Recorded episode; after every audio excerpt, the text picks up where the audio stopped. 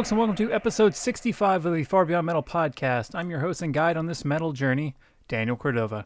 In this episode, Charlotte Wessels of Delain discusses her first band, and I recommend the Canadian progressive band Heyoka's Mirror. Before all that, I welcome Jeff Waters of Annihilator back to the show. Jeff and I first spoke on episode 26, so he and I had a lot to catch up on. In this episode, he's back to discuss the latest Annihilator album, Ballistic Sadistic, his love of Coca Cola products and Van Halen things. Then we end our chat by him alluding to the end of Annihilator. There was more too, but that part really caught me off guard, and I think it's interesting. So before we dive into my chat with Jeff Waters of Annihilator, here is the attitude from the latest album, Ballistic Sadistic. Years of blood, sweat, and tears under the belt. Disregard, disrespect for what you've been dealt. Best defense, arrogance, you know it all. Enjoy your you. You.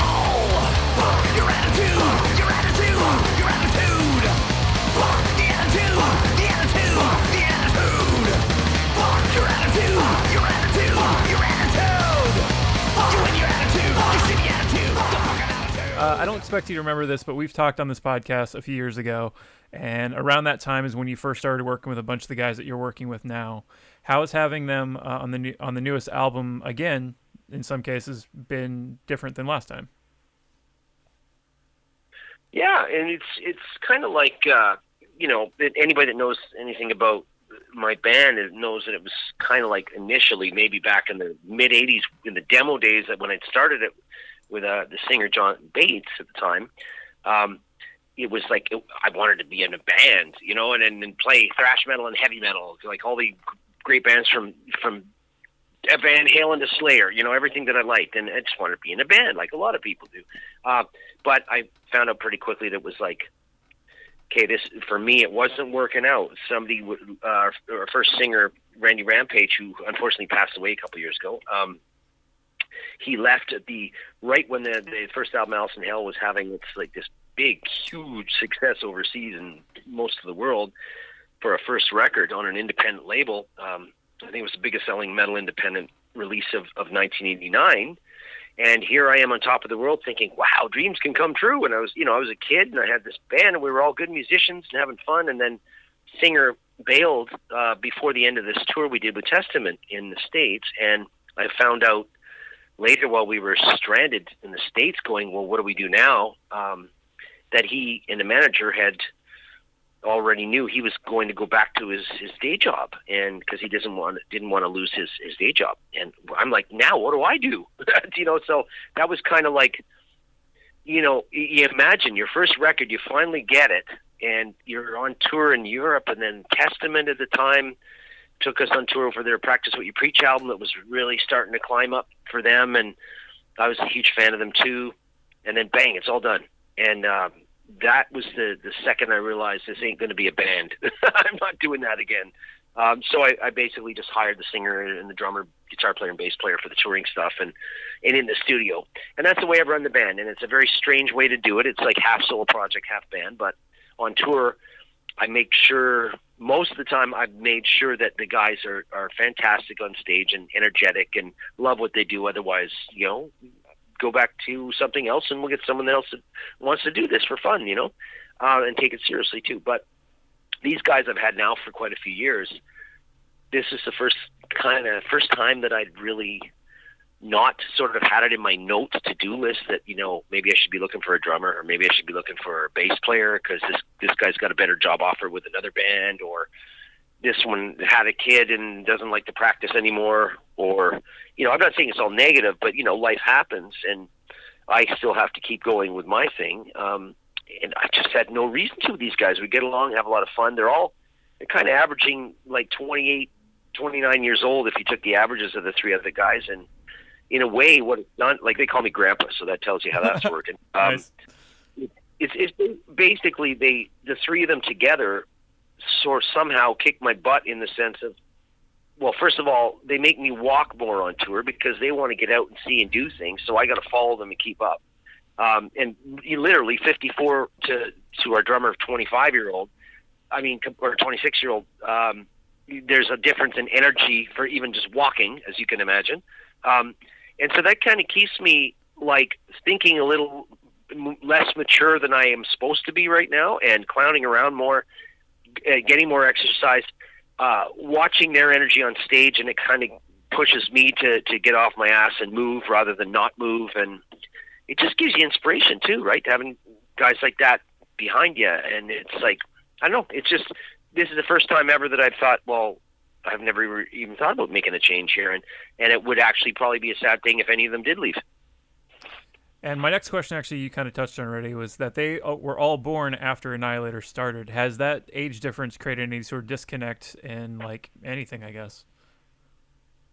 No, because you you know, like first of all, I mean, this isn't really a big deal, but you know, I'm a father. I got a 24 year old kid, Alex, and um, I also am a step parent here in England to my my new wife. Uh, that I've been here. I moved a few years ago to England, and um, so and I'm 54 years old. Okay, so when you got a 20 at the time 24 year old drummer, or 23 or 24 23 year old drummer, when when Fabio from Italy joined our band, for example, and Rich, uh, bass players in his mid late mid 20s at the time, or maybe 26, 27 when he joined, and uh, Aaron, a sing, or other guitar player, must have been in like 27, 28, whatever. Um, it's kind of like you got that kind of relationship where they uh, I mean, to, to an older guy like me, they're kids, right? Of course, they're kids. Like to the way I relate it, um, but they are all kind of similar age and similar music that they like, and they have a lot in common and things that I would not have in common with them, of course, right? And the band thing's awesome because the things we do have in common all come together, and it, it has nothing to do with age. But the age difference is the thing again that kicks my butt. It gets me excited to do stuff because they're excited to do things and they're pointing out things and they're not realizing they're teaching me that I should be appreciating certain things that I'm not appreciating about life and about touring and about music. So you get this kind of not trying to sound too deep, but you you get to see what you're doing musically and personally from a different perspective with three people that I guess respect some of the music that I've done and this the, the band's done and things we've done but they're given um, they're given an open on the touring end as long as they learn their their job, learning and playing tight and working on their parts and taking that seriously. Um, then they just have the time of their life. They're loving it, you know. And as long as they do that, there's never an issue. you know what I mean? It's fun. Um, I, I didn't realize that you had moved to England. I know you guys have a, like a much bigger following in Europe than you do in North America. How has like being kind of among it changed anything for you, or has it really? Well, I mean, you know, Annihilator had two records, three records released. The first three were released 89, 90, and 93.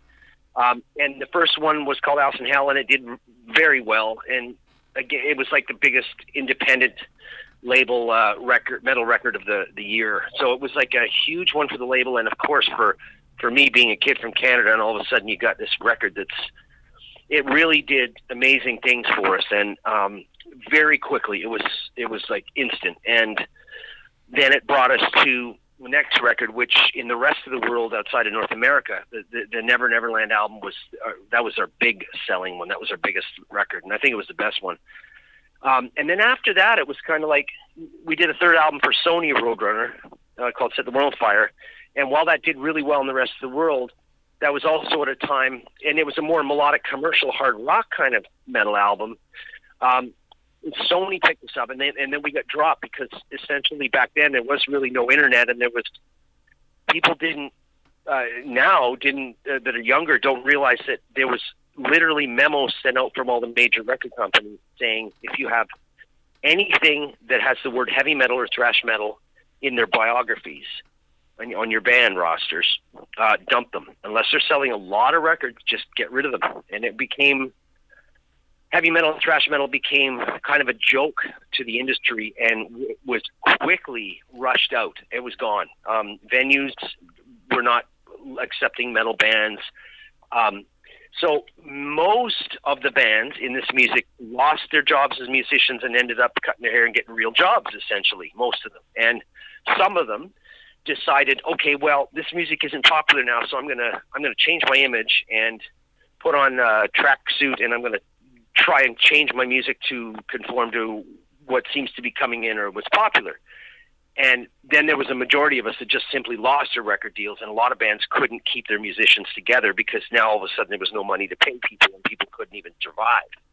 Um, I there's a small group of bands that didn't give up and kept going and stayed with what they're doing. Overkill, Exodus, Testament, Annihilator, um, in that sort of middle level, you know, like not not the the Motorhead Slayer, uh, Metallica, Anthrax, Megadeth, uh, but sort of the middle level, so to speak, in this kind of music. And you know, Overkill, Annihilator, Testament, Exodus have been through, and Anthrax uh, have been through so many members.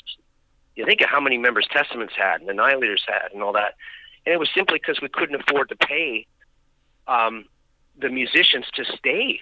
I mean, there was just you had to do it only for the love of the music. You couldn't survive off this, and um, and I really respect those bands that kept going and never gave up that whole time. And now now they're getting payback for it. You know that Exodus is putting out good records.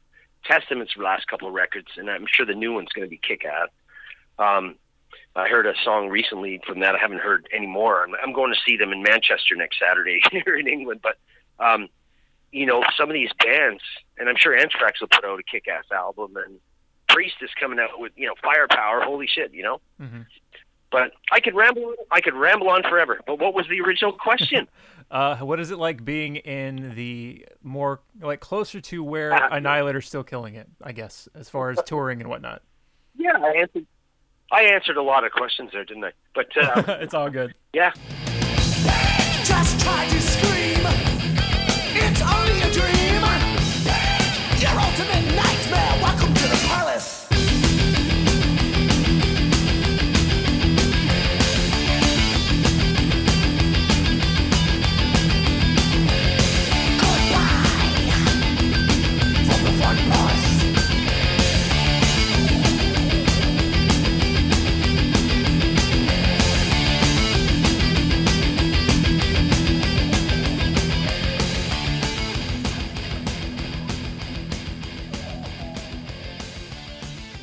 of course, is the classic The Fun Palace from Never Neverland by Annihilator. I'll have more Jeff Waters in a moment, but first, this is my first band. Every musician has to start somewhere, and in this episode, Charlotte Wessels of Delain discusses her heavy origins. Uh, I think um, the first band, or like the first the band that that I didn't join, but that that that we formed, uh, it, it was called um, the Mirage, but we pronounce it as the Mirage because we looked it up in the dictionary and we didn't actually know what the word was supposed to sound like, but it looked cool, so. so that that was that one and we sounded like basically a bunch of people just picked up an instrument because I played the clarinet, but that's of course not cool enough for a band. So I tried to play bass and I was bad at it. And everybody kind of just started playing an instrument for that band. And we had one hit, which was a ballad. We made a punk, a rock, and a metal version out of that one song. Oh, wow. And probably 5% of our school knew the lyrics to it. So it was a great success. That, Yeah. that is my high school band's beat, so awesome.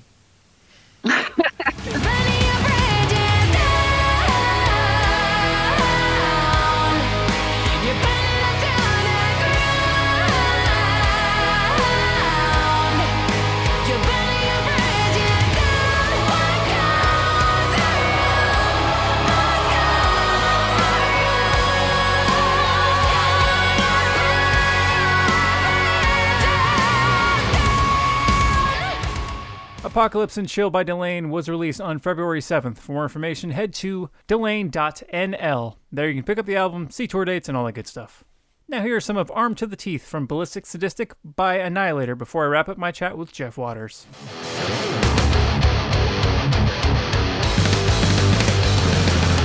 Stand down and change your course. Don't come at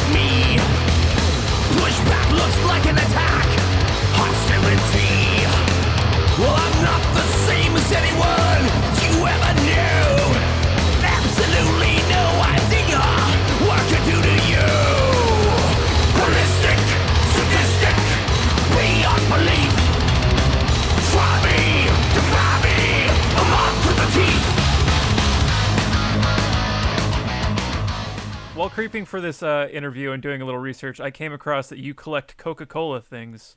Uh, how did your collection start? Yeah.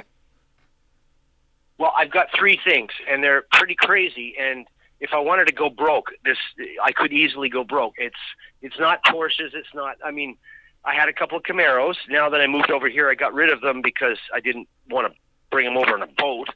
Um, but um, I've got three habits. The, the least one that I'm concerned with, because there's not much out there, is is the TV show Dallas from the 70s, 80s, and 90s. And that was the one that had the Who Shot J.R. The Larry Hagman, the J.R. Ewing guy, and that's a show that older folks will know. Um, and I collected a bunch of stuff and stopped because there wasn't much out there by the show or, or anything. But yeah, I also collect, and this is the killer, Van Halen stuff. And the Coca-Cola stuff is more of a the Coca-Cola stuff is more of a slow financial death because you it's like there's literally 50 million items of Coca-Cola on eBay and I every week or so I'll just go and click on there and go, "Oh, I can get a Coca-Cola lighter. Oh, I can get a Coca-Cola jacket. Oh, there's a new Coca-Cola bottle opener." So at the studio here that that we built uh, last year, the uh, there's in the in the sort of kitchenette room down in the studio, it's all Coca-Cola. Like I'm looking at it right now, Coca-Cola coffee cups and microwaves and fridges and everything you can imagine, clocks, everything. Um, and I'm seeing Coca-Cola salt and pepper shakers. Yeah, okay. Anyway, and then uh, the uh, the sort of artist loft we call it above the studio, where mixed engineers and engineers and band members could stay when they're over.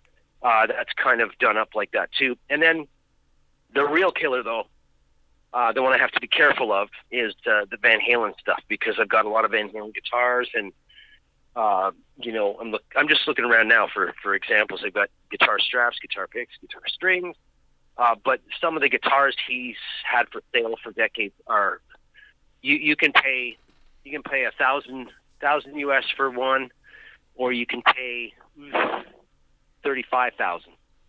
So there's all these different. Um, yeah, and that's it. That's that's the only thing I have to. Uh, I don't I don't drink alcohol for now uh, 20 years. It's my anniversary came up, uh, New Year's Eve, uh, 20 years of not drinking.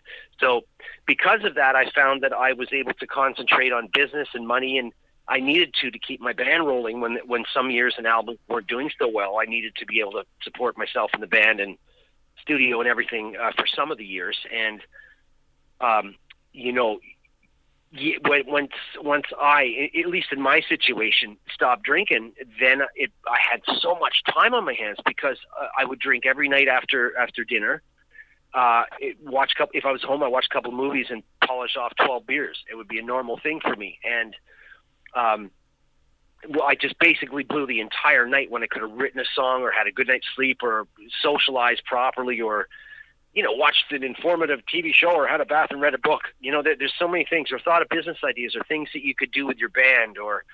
And I found myself I was blowing all this time because I wake up hungover the next day, and then that wouldn't help me want to do anything. And um, as soon as I'd quit drinking, I had all this time on my hands, and I started going, "Hey, people are ripping me off. Managers, labels, publishers, merchandisers, all these people are and promoters and tour agencies they're they're ripping me off. So that's when i i kind of woke up and you start taking care of business and you realize wow if you want to make some money there are ways that you can make money. You just have to work your ass off and educate yourself on things. And you, there's lots of stuff people can do if they have the time and the will and and and really want to to to work at something. And therefore i realized okay, well, since I don't spend all that money on booze and wasting my life and not having an income, when I do get an income, I'm going to collect Van Halen and Coca Cola stuff. that's what I did. That's the end of it. That's the end of that one. Uh, if you're at a restaurant and you order a Coke and they say, "Is Pepsi okay?" What do you say? Or do you What- do you actually What drink you want to hear? You're not, you're not going to get the answer because it's a totally different thing, Please. and you're gonna you're gonna laugh at this and you'll- you'll roll your eyes. Um, I haven't drank Coca Cola for so many years because it gives me adult acne. You know what's funny? I, I didn't think it was gonna be acne, but I had a hunch that you didn't actually drink Coca Cola for some reason. Yeah, there's no way I get. I, I, I get teenage zits uh, if I even have if I have a half a can of Coke. I got four zits coming the next morning. You know, honestly, same. Like I have a big dumb beard, and if I have cola or something, or like an actual soda regularly, absolutely, just. well, that's Yeah. funny. I, I loved. I mean, I, love the taste, but I tell you that the, the love of Coca Cola, it was two things. One was when I would wake up as a drinker, um, I would wake up in the morning, have a cigarette and a can of Coke. That's how I woke up every morning, and that jolt of caffeine and sugar and chemicals, and that cigarette just woke me up. And, and sure, I felt sick half an hour later, but it was still, it was like that's how you would wake up. And um, the second love of it was simply because I liked the. Um, I thought it was the best branding, the best logo, the best colors ever. I thought it was fantastic. Kind of crazy, but hey, man, when you got time, when you got time in your hands and you're you got a bit of ADHD going on and you're a creative person, you you got to be a little weird in some ways, right? I mean, I have a bunch of Simpson stuff. I, I understand. Um, what is your morning ritual now that you're you're sober and you don't wake up with a cola?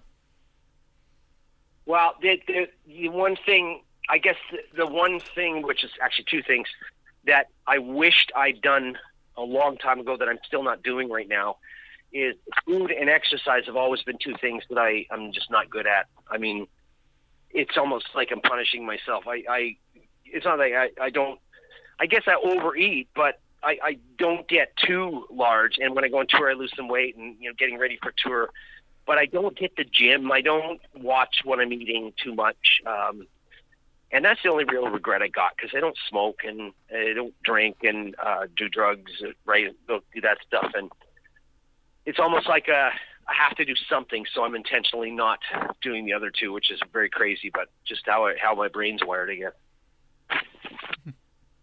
Alrighty, I've got uh, one more since I think our time's about to wrap a little bit. Um, the 2017 live album Triple Threat included an album of acoustic performances of Annihilator songs. Uh, your Yeah. your career seems to have always been Annihilator and solely Annihilator, but do you see yourself doing a side thing, whether you call it Annihilator or not? That's acoustic stuff because those renditions were great.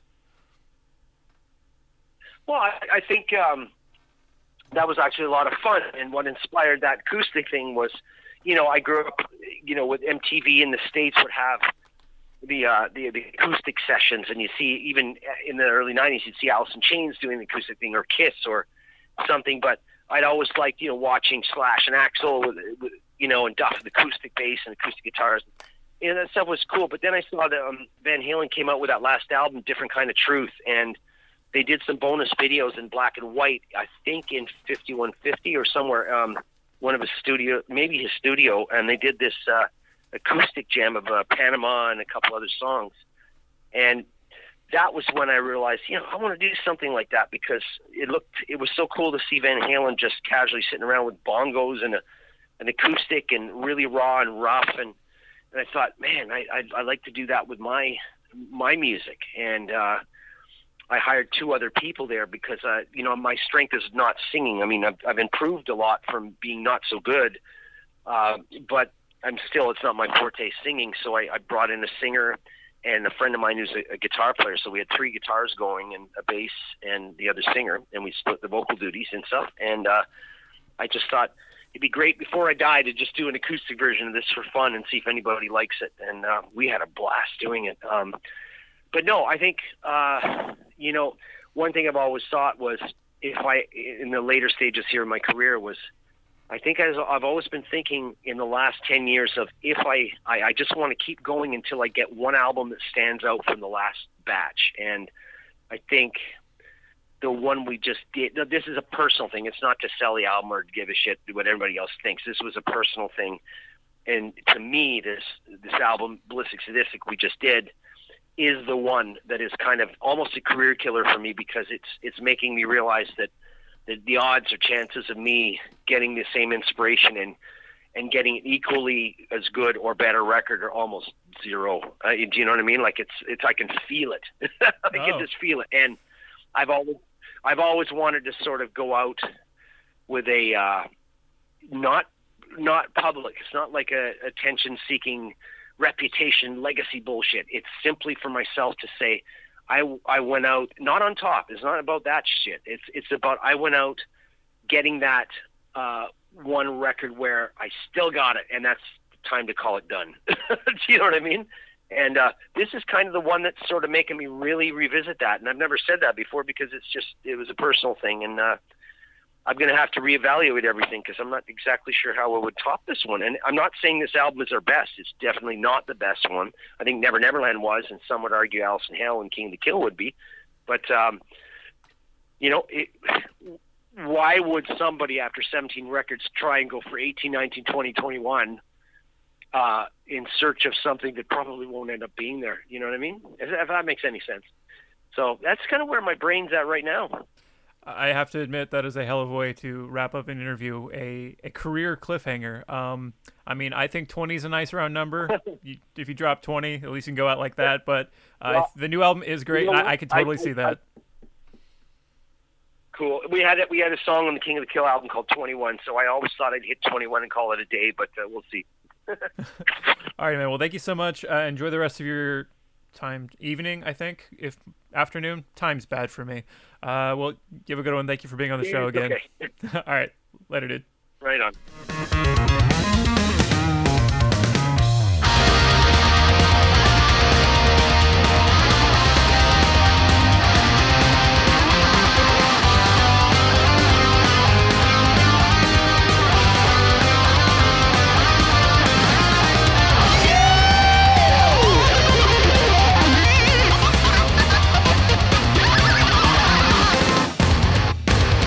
Sadistic was released by Annihilator in January via Silver Lining Music. Pick up the album over at annihilatormetal.com, then keep up with the band at facebook.com slash annihilatorband. Now to wrap up this episode, I'm going to recommend the Canadian prog collective Heyoka's Mirror. This band started in 2015 and since then they've released one EP called Loss of Contact with Reality. This summer the band will release their debut concept album. Title and release date are still TBA, but from that album I'm going to play you a song called Asylum. This track features the main character from the album's story being checked into an institution then battling his inner demons. So again, here is Asylum by Heyoka's Mirror in its entirety.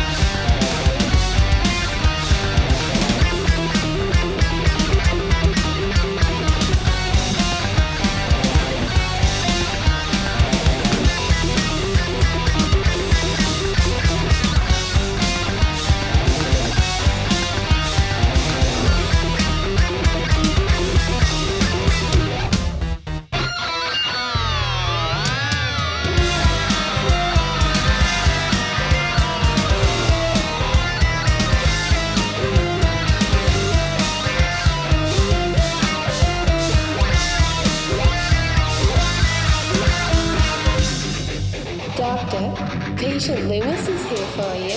Ah, welcome to the asylum, Mr. Loomis. My assistant Leonard will take you to your new home. Oh, yeah. They will take you somewhere.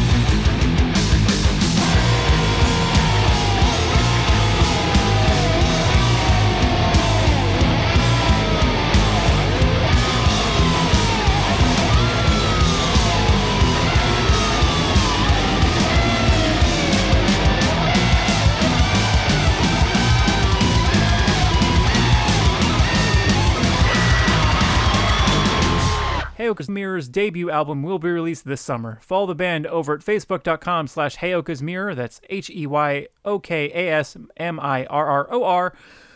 And heyokasmirror1.bandcamp.com. There you can pick up a copy of the album once it's available and also find their last EP. As always, I'd like to thank you for listening and invite you to head over to farbeyondmetalpodcast.com. There, if you're in a band, you can send me your stuff. Also, facebook.com slash far beyond metal, Twitter underscore far beyond metal, Instagram far beyond metal pod. And the theme song is Far Beyond Metal by the band Strapping Young Lad from their album The New Black, courtesy of Century Media Records and Devin Townsend himself. Thank you for listening.